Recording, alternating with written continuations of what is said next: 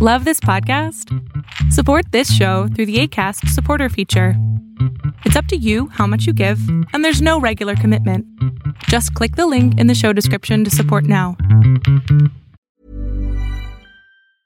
Hey, I'm Ryan Reynolds. Recently, I asked Mint Mobile's legal team if big wireless companies are allowed to raise prices due to inflation. They said yes. And then when I asked if raising prices technically violates those onerous two-year contracts, they said, "What the f*** are you talking about, you insane Hollywood ass!" So to recap, we're cutting the price of Mint Unlimited from thirty dollars a month to just fifteen dollars a month. Give it a try at mintmobile.com slash switch. forty-five dollars up front for three months plus taxes and fees. Promo rate for new customers for limited time. Unlimited more than forty gigabytes per month. Slows full terms at mint mobile dot com. Millions of people have lost weight with personalized plans from Noom. Like Evan, who can't stand salads and still lost fifty pounds. Salads generally for most people are the easy button, right? For me, that wasn't an option. I never really was a salad guy. That's just not who I am. But Noom worked for me. Get your personalized plan today at noom dot com. Real Noom user compensated to provide their story. In four weeks, the typical Noom user can expect to lose one to two pounds per week. Individual results may vary.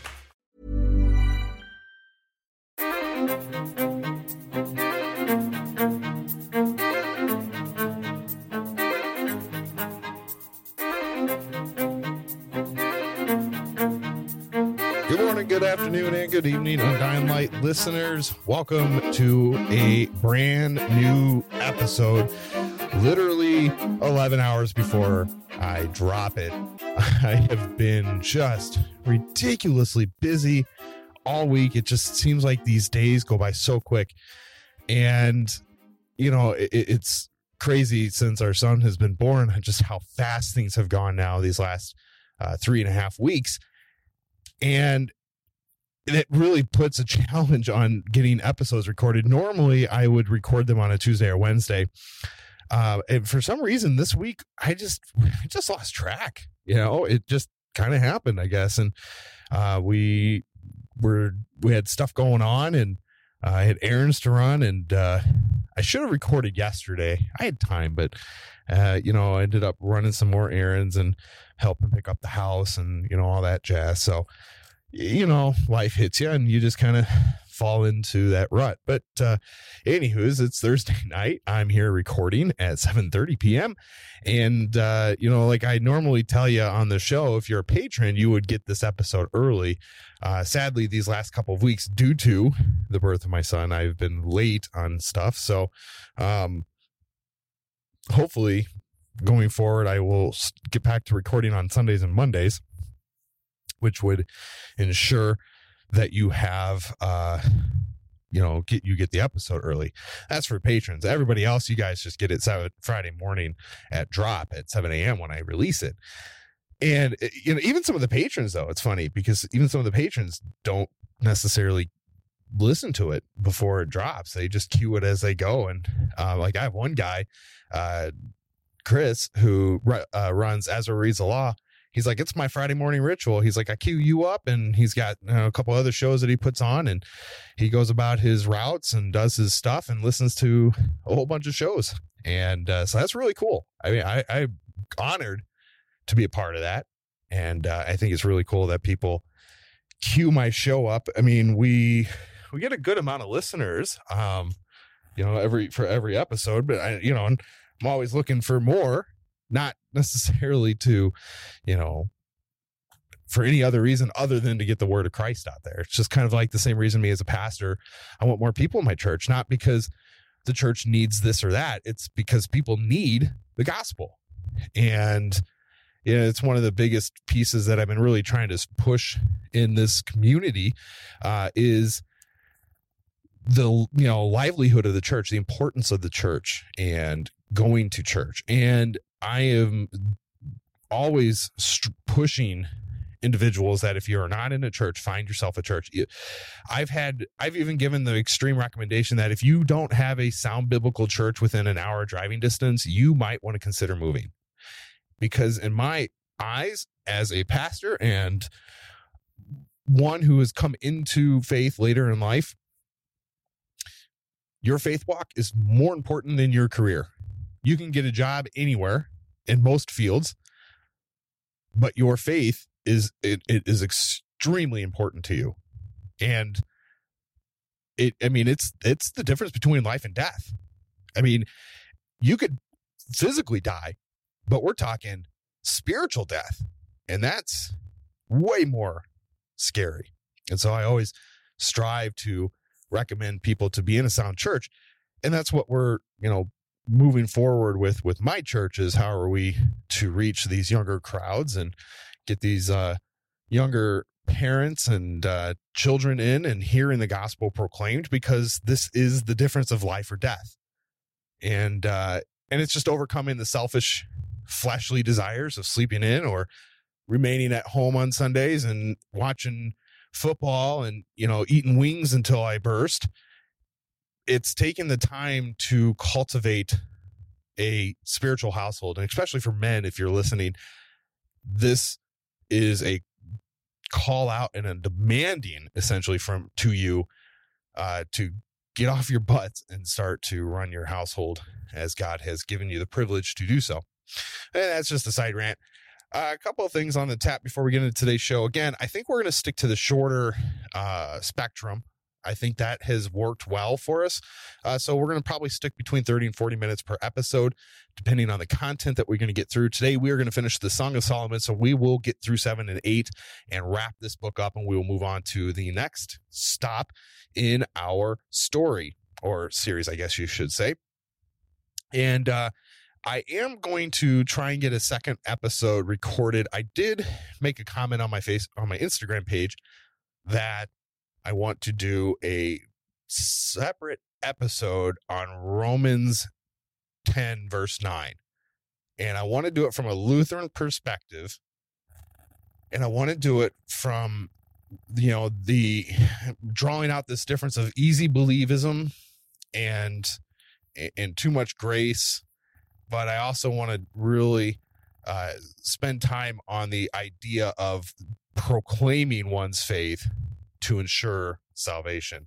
Uh, so we're going to spend it. We'll, we'll do an episode on that. I'm hoping if I can get it in, uh, it might drop next week. Um, but it is on my radar to record an episode. And as always, I think I'm going to be guest on a couple uh, other shows this uh, fall and winter. So stay tuned for announcements on that.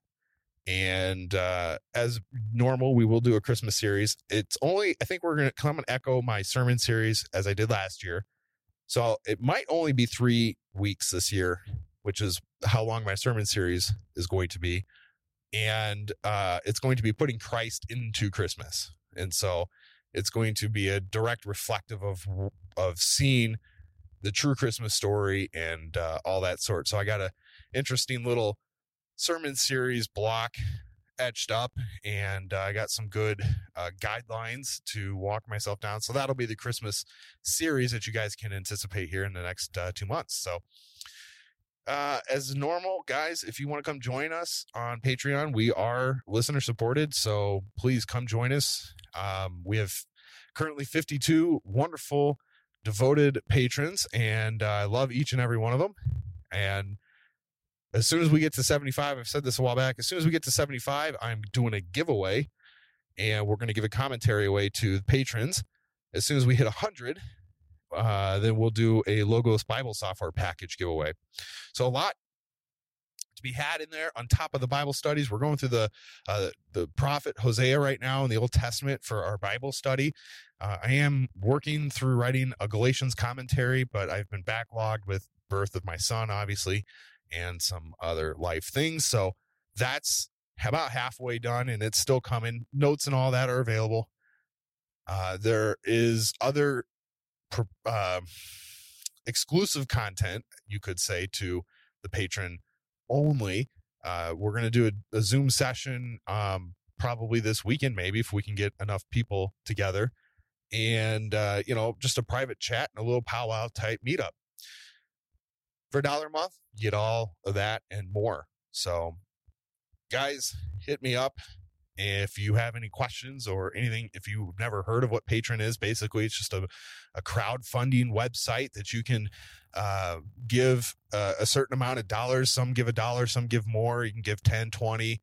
Um, I don't have anybody that gives an exor- I mean, I have some people that give a good amount of money, uh, but I know that there are other sites out there that have tiers. We don't do tiers at Undying Light, but they have tiers, and they go up to like a hundred dollars or more in their tier setup. That's pretty crazy. And I know that there are givers in those realms. Those are your, you know, underground artists and whether, you know, musicians and, and uh, drawing artists and stuff like that. But they are very, very talented individuals. I'm just a, as I like to joke, I'm a, I'm a small town, low budget, uh, podcast producing guy. And I would love if this show could really just blow up and get out to the mainstream and uh, get the attention of some of the bigger ears out there. But I'm content with doing what I'm doing now and just chipping away at the world and producing content every week that is edifying to your ears, because that's what we do at Undying Light.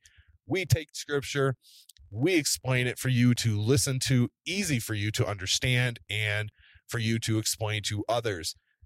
So we are in the Song of Solomon. We have done six chapters thus far in the series. So we've been in it for a little over a month now. And uh, we are going to wrap it up today. So uh, tomorrow's episode on October eighth will wrap this up. Now, I did mention um, in the first episode the order of the series, and I'm going to, since this is the last episode of this, uh, you can call it Division, I'm going to kind of give that series again. So we have uh, numerous um, episodes recorded on Undying Light uh, thus far in the series. Next, we're going to go to Esther, and then we're going to walk through the Psalms. We're not going to go through all of them, but we're going to hit some of the big stuff, and we're going to kind of uh, talk about the different types of Psalms, and we're going to, so we'll do a, a broad study on the Psalms. I, I don't know how many episodes I'm going to spend on that. I, I really haven't mapped that portion of it out just yet. But I'm very excited because I think while we might read the Psalms and maybe even study them, we don't really actually get into the meat. And uh, so I've got some good commentaries, and uh, I, I love Luther's uh, book on the Psalms. So we're going to use that too. Uh, he's got a devotional book on the Psalms. After that, we're going to go to Ecclesiastes. Then we're going to walk ourselves through some of the minor prophets in the Old Testament, and we might even pick up some of the big uh, major prophets as well, depending on how the series kind of plays out. If we have maybe somebody like Ezekiel, um, who's kind of shrouded in mystery a little bit, uh, you know, his letter is extremely uh, co- uh, cryptic and really wasn't well understood until John wrote the book of Revelation, as I uh, explained on that series. So we might, you know, pick up on that a little bit, not do a deep dive on them, but highlight them. Uh, and then we're going to look at the New Testament. We're not going to spend a ton of time there, but we're going to look at Philemon um, and maybe a little bit of Paul's missionary work around that time period. And that'll wrap up this series. After that, um, I don't know, I might pick back up and, and start where Uh, I started with this current sermon series that I'm in, and do uh, Bible study or Bible stories. So all of the uh, stories you heard in Sunday school growing up, we will uh, go into that, and, and I'll be able to exegete that text and explain it from a biblical perspective and not just a uh, fluffy Sunday school perspective. And that's what I've been doing right now. We've done Genesis one and two in our church. Uh, this Sunday, we're going to cover the, the fall in Genesis three. Next Sunday, we're looking at Cain and Abel, and then we're going to go to the flood, and then we're going to go to Abraham, and then we're going to talk a few weeks into Abraham, and then we're going to kind of move on uh, down the road.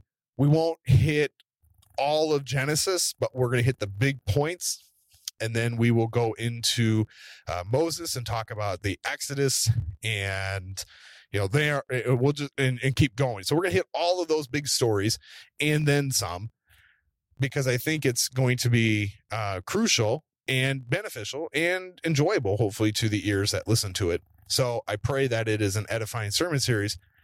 You can find all my sermon series uh, videos on YouTube under Stratford Evangelical Lutheran.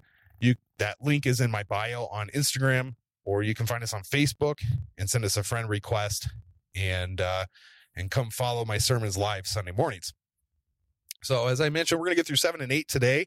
A lot of content. And uh, we're getting into, um, as I had uh, mentioned at the top of this uh, series, we're going to, we we had kind of um, an outline, a division essentially for this book. Uh, seven and eight, uh, seven finds us in the sixth cycle, um, and we're at praise. And then we're going to go to the invitation and the longing. And then eight through the end is really just the conclusion. So we'll we'll move probably through eight fairly quickly. So we've gone through six total cycles. Uh, we're kind of halfway through the sixth one right now. And, uh, and and as I mentioned earlier on the first episode in this series, it breaks it down. Uh, each section of verses kind of highlight what is happening. Um, and, and really, if you have a study Bible, any of the study Bibles will give you a generic, um, kind of outline to the book, and you can get into, um, uh, what do I want to say? You can get into, you know, deeper stuff in terms of understanding how the books are laid out. So, like I said, I'm using uh, Luther's works. I'm using the Lutheran Study Bible and the E S V Study Bible on my commentaries. I'm walking us through this text, and so we've got quite a bit in our lap. So let's not waste any more time. Uh, as we could wrap up chapter six, uh, all the way through verse seven and uh, chapter seven, verse ten, we can conclude it with this. Out of all the queens, the concubines, and the virgins that Solomon had available to him, the Shulamite was his quote-unquote only one. Uh, we talked about this last week, so I want to just rehash it and, re- and remind people. We dug into that topic of multiple wives, and uh, and I thought Luther's words on that were most appropriate and uh, easiest to understand. So chapter seven is uh, a continuation here of verse six, or of chapter six. I'm I'm sorry. Here we we have uh, a couple segments here. Um, going back to the early parts of six, so we have Together in the Garden of Love, uh, and then the Shulamite speaks for two verses, and then Solomon speaks, Solomon and his bride delight in each other. And he's speaking now all the way through uh, for, for quite a while here. Uh, there's going to be a little bit here. She's responding in verses eleven and twelve, and then the others in verse thirteen. And then he picks back up here at the end of chapter six and carries himself all the way through to uh, essentially nine and a half, nine part B. She says a few verses, and then she picks up and carries all the way through actually until verse thirteen of chapter eight. Now, again, it, most of your Bibles will have these headers, like an E S V Study Bible or an E S V Bible itself will just have these headers. Uh, and they will kind of designate who's speaking. Uh, and I think that helps to understand the content of what's going on. So we find ourselves here in chapter seven, and uh, Solomon is speaking here. Remember, this is a continuation from early parts of chapter six. Uh, he picks up here in verse one. How beautiful are your feet in sandals, O noble daughter. Your rounded thighs are like jewels, and the work of of a master hand. Men, I'm going to just say, don't tell your spouse that her thighs are like rounded jewels. Stay away from that one. Verse two, your navel is a rounded bowl that lacks uh, mixed wine. Your belly is a heap of wheat enticed with lilies. Again, don't tell your spouse that her belly is a heap of wheat. But again, we're going to pack unpack this a little bit and see what is he talking about. This is some way. This is, is some interesting stuff. Now, again, um, verse three, your is going to be, depending on how you deal with language, this is what it says. Your two breasts are like two fawns. We've talked about that earlier. Twins of a gazelle. Uh, your neck is like an ivory tower. Your eyes are pools in Hesbon by the gate of uh, Beth Rabin. Your nose is like a tower of Lebanon, which looks towards to Damascus. Your head crowned you like a Carmel, and your flowing locks are like purple. A king is held captive in the tresses.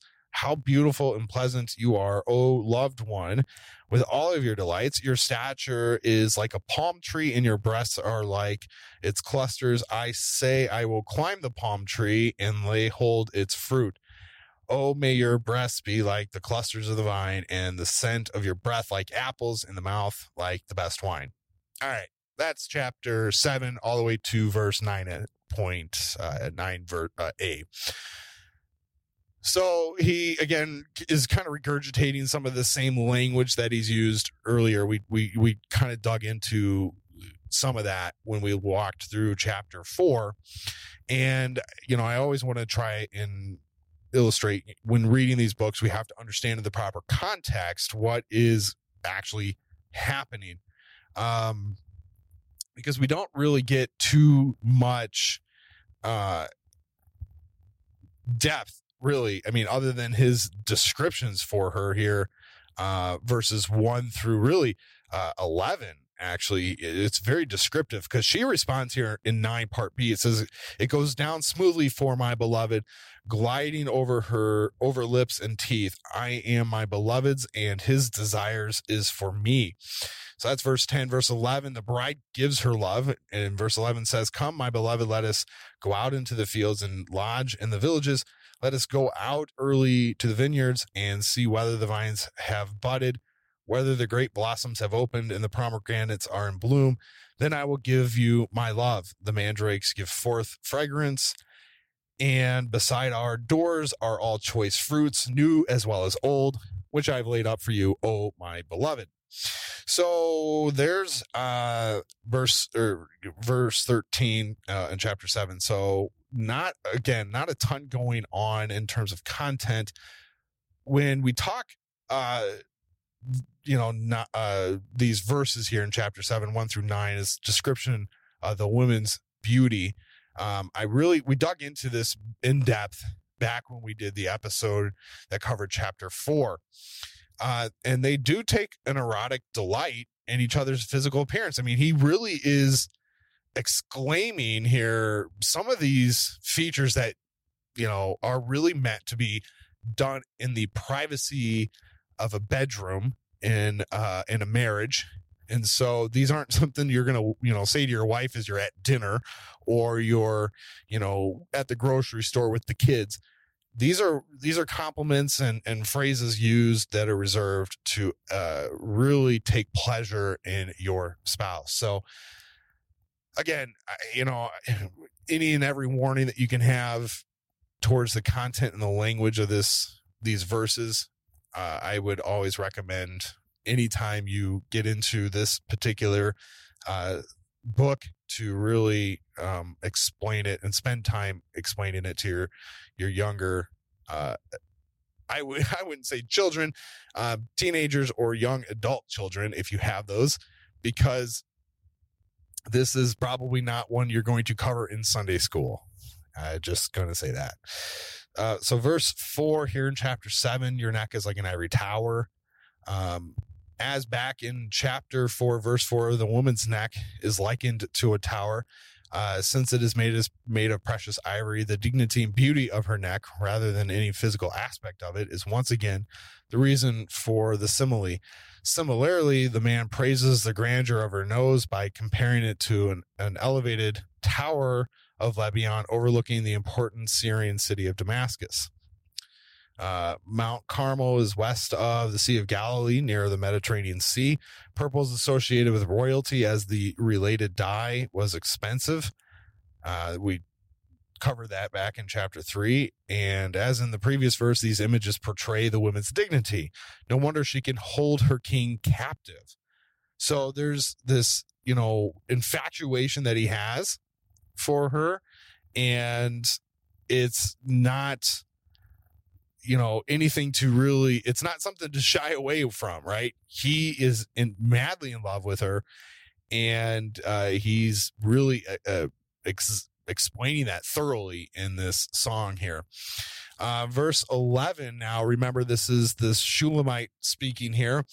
Uh, the fields and villages, uh, we can go back to, uh, we're going to actually encompass here these uh, in verses twelve and thirteen. The Shulamite envisions the exchange of marital intimacy among the flora of the field. This imagery is like the bliss encountered earlier uh, in the song, as we talked in chapter one and chapter two. Uh, budded as spring approaches, plants begin to blossom. Obviously, it's what she's pointing to is this, you know, the earliness of spring and the coming forward of the new plants and flowers. Uh, the mandrakes in verse thirteen, uh, believed to be an aphrodisiac or an aid to conception. Uh, this is a reflection back to Genesis chapter thirty. Uh, new as well as old, fresh as well as dried and preserved fruit. Sign of abundance, as the previous year's harvest has not yet run out. So eleven through thirteen, within the blessing of holy wedlock, the intimacy of the husband and wife is to be cherished and not neglected. Uh, Paul writes about that in First Corinthians chapter seven. Uh, the Lord calls husband and wife to give each other their love and bear uh, bear its fruit. And this is going to Genesis chapter one, Psalm one twenty-seven, and uh, the Song of Solomon here in uh, verse twelve. So that is chapter seven, really, in a nutshell. Again, um, we we I think we spent a, a good chunk of time on last week's episode, really. It may have been last week or the week before. But in this series, we'll say, on describing the importance of intimacy within the marriage, and really more so the fact that men and women should be loving their spouse, you know, loving their their their partner, their significant other, whatever term you want to give your husband and wife. Their love should be immeasurable. It should be the demonstration that Christ loves his people. That's what Paul writes to us in Ephesians five, for the husbands to love your wife as Christ loves the church.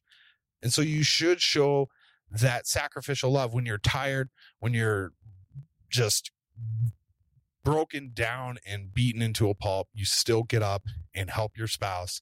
You still get up and change the diapers. You make sure the dishes are done. You make sure the house is picked up. You make sure the laundry is moving along. You help do the little things. Now, we can get into all of these wonderful things in terms of showing your love, but really at the essence, what I want to get to is the freedom that Christ has given us to display that love. And because you have been freed by Christ from your sin and your and the death that you would have had, and the devil who entices and entraps many in the world, because you have been freed from that, you have the privilege and the ability to love your spouse as Christ loves the church. You can demonstrate that freely, and it's not out of a necessity or a grumbling, but it's out of love and appreciation for your spouse. So, hold ball of wax we can get into. I preached a bit of a sermon on this when we did Ephesians chapter five, and uh, you can find that on our YouTube page. Um, so if you have any questions, I can point you to that sermon. I got to get better at cataloging them. Um, that's a project I'm going to be working on soon. But anyways, let's get into chapter eight. Here's our time is running out. Uh, verse one, oh, that you were like a brother to me. Again, remember, this is the Shulamite still speaking. She carries on through uh, a, a chunk here, uh, who nursed at my brother, my mother's breast. If I found you outside, I would kiss you, and none would despise me.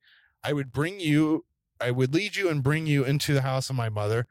She who used to teach me, I will give you spiced wine to drink, the juice of my pomegranate.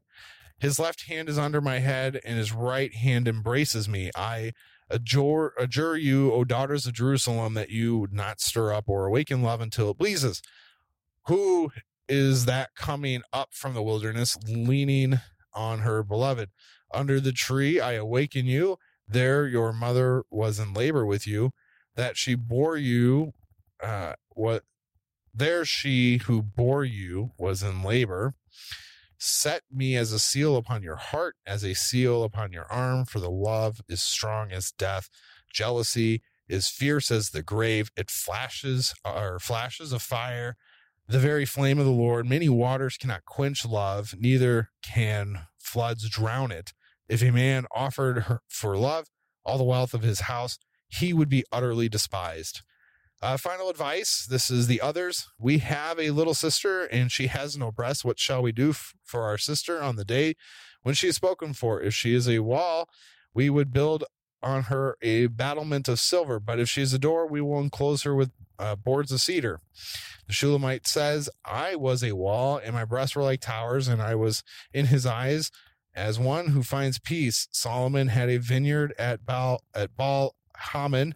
He let out the vineyard to the keepers. Each one was to bring uh, forth its fruit, a thousand pieces of silver. My vineyard, my very own, is b- is before me. You, O Solomon, may have a thousand, and the keepers of the fruit two hundred. And Solomon replies, "O you dwell in the gardens with companions, listening for your voice. Let me hear it." And she says, "Make haste, my beloved. Be like a gazelle or a young stag on the mountains of spices." All right, so that is all of chapter eight, which means we've read every verse in the Song of Solomon, all eight chapters. That now concludes on this podcast two complete books of the Bible that we have gone through, the book of Revelation, verse by verse, and the Song of Solomon, verse by verse. Completely obscure books that you will probably hear very rare preaching from in the church, but interesting and beneficial yet to the listener. So let's get into chapter eight here, verse one. Like a brother, the Shulamite desires unbridled public freedom to openly express her love for Solomon, as she would publicly express a love, her love for a brother. Outside, I would kiss you. In ancient Israel, it was not customary to express marital intimacy publicly. Uh, verse, uh, verse two, teach me. The Shulamite's mother doubtlessly trained her from youth in the way she should live. Proverbs twenty-two six. Mature women are, uh, are to continue to instruct and set examples for younger women. This is coming from Titus chapter two, as Paul writes. Um, this wilderness we find in verse five uh, takes us back to the uh, chapter three. The wilderness is a uh, desert between the land of Israel and Egypt. So we covered that back in chapter three. So go back and listen to that episode. Uh, the labor with you there, she bore you. Consummation of their marital love occurs at the place where the bridegroom was conceived, namely under the apple tree. In verse six, the seal, the uh, centrical seal or a signet ring, often marked uh, with one's name or Uh, monogram, was pressed into wax or clay as a legal mark of authentic, authentic, authentication. May have been an amulet dangling above your heart. If the Shulamite were Solomon's seal, then she bore his name.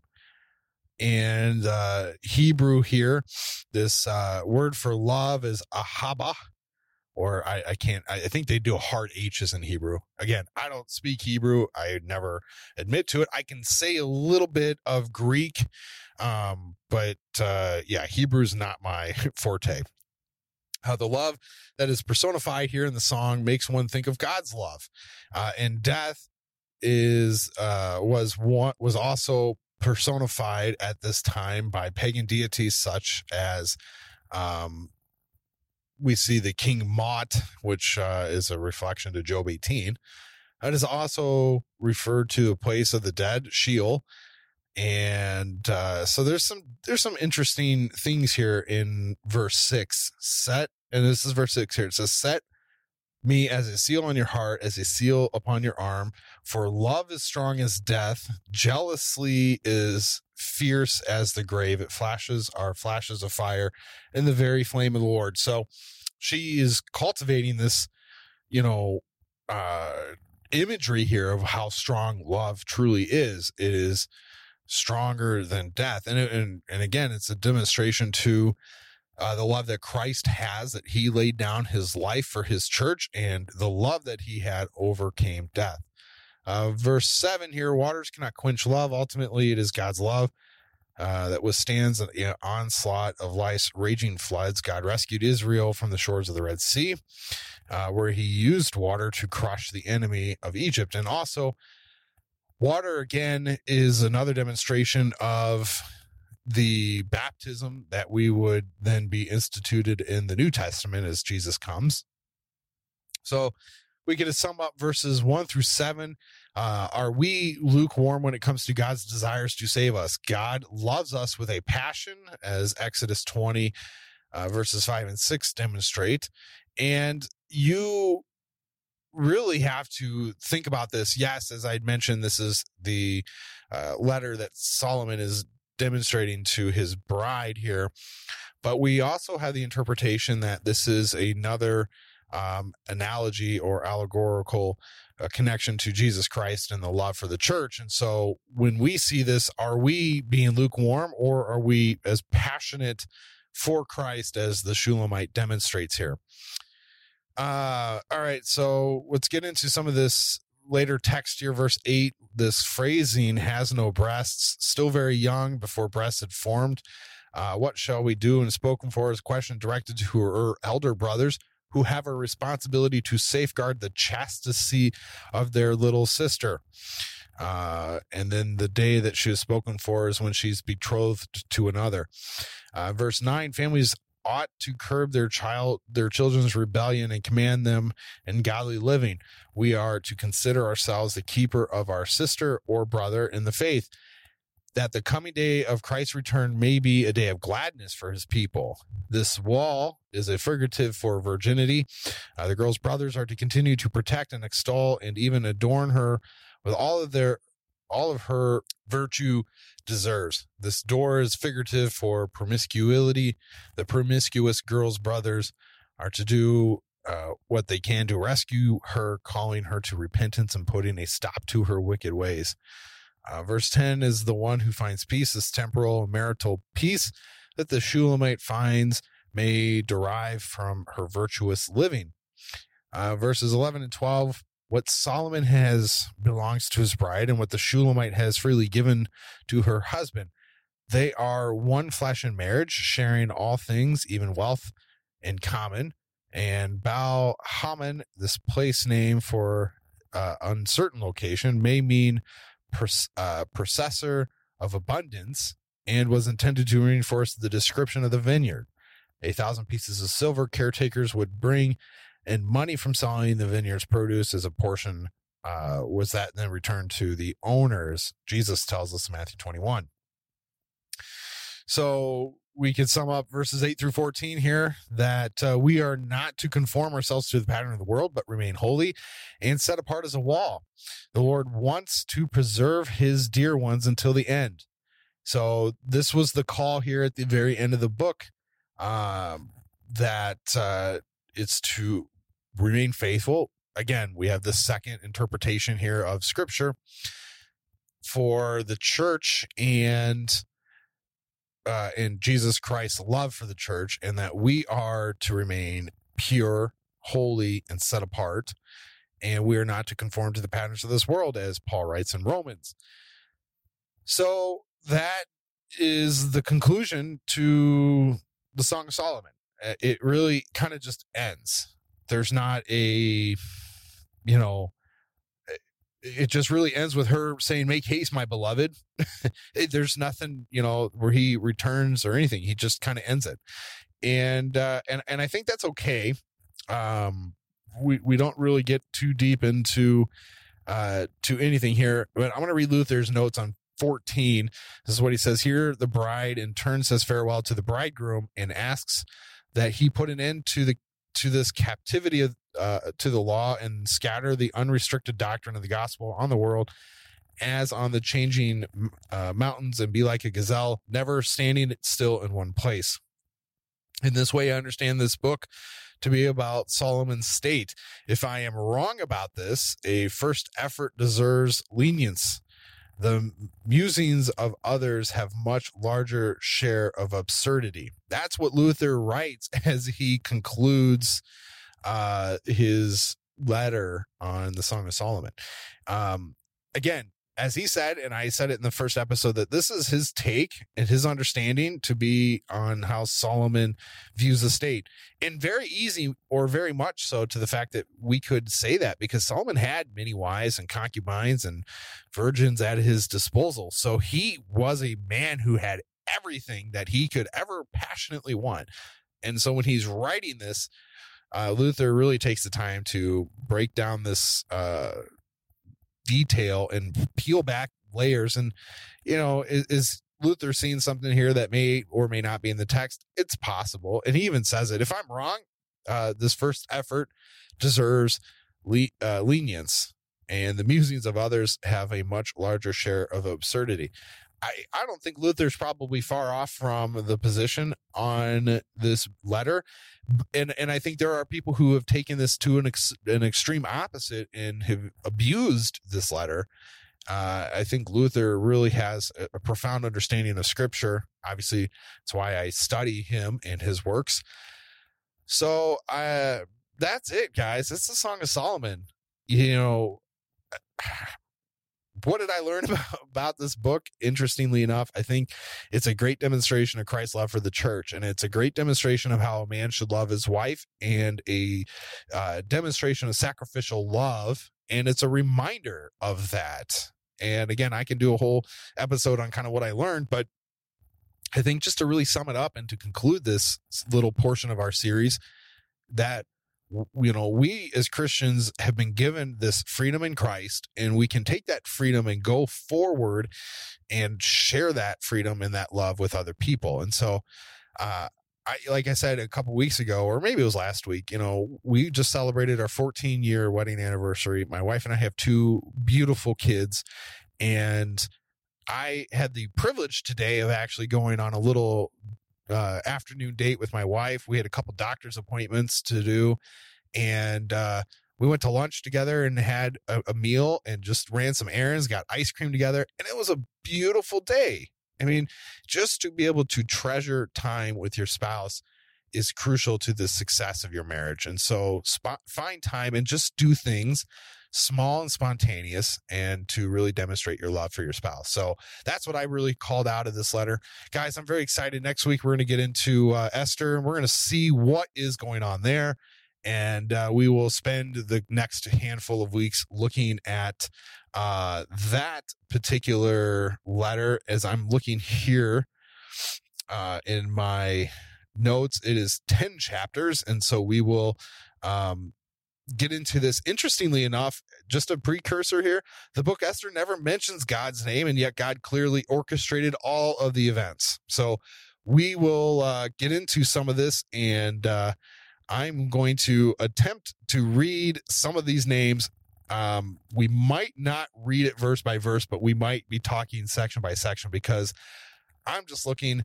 There's a ton of, uh, you know, things going on here. And we're going to look at who these kings are and who these queens are being talked about. Um, and there are the seven princes of Persia and uh, Media. There's a ton happening. So we'll get into it, uh, and we'll take it not quite as in depth, I think, maybe in depth, but not verse by verse. So we'll talk about them, but we'll see how it comes. That's next week's episode, guys. Uh, stay tuned for it. And I hope to see you on Patreon, because then we can get you onto our Discord server and have a party. And we're also on Telegram, where we have a backup server. If that, if Dis- if Discord goes down as it did earlier this week, uh, and Instagram goes down. So we had Telegram and Discord that we could go back to, but one, uh, they both kind of failed, and uh, we were kind of stuck in the water, but we have ways to get around stuff. So come hit us up and uh, join us, and you'll not regret it. Guys, until next week, be blessed and enjoy the freedom Christ has given you.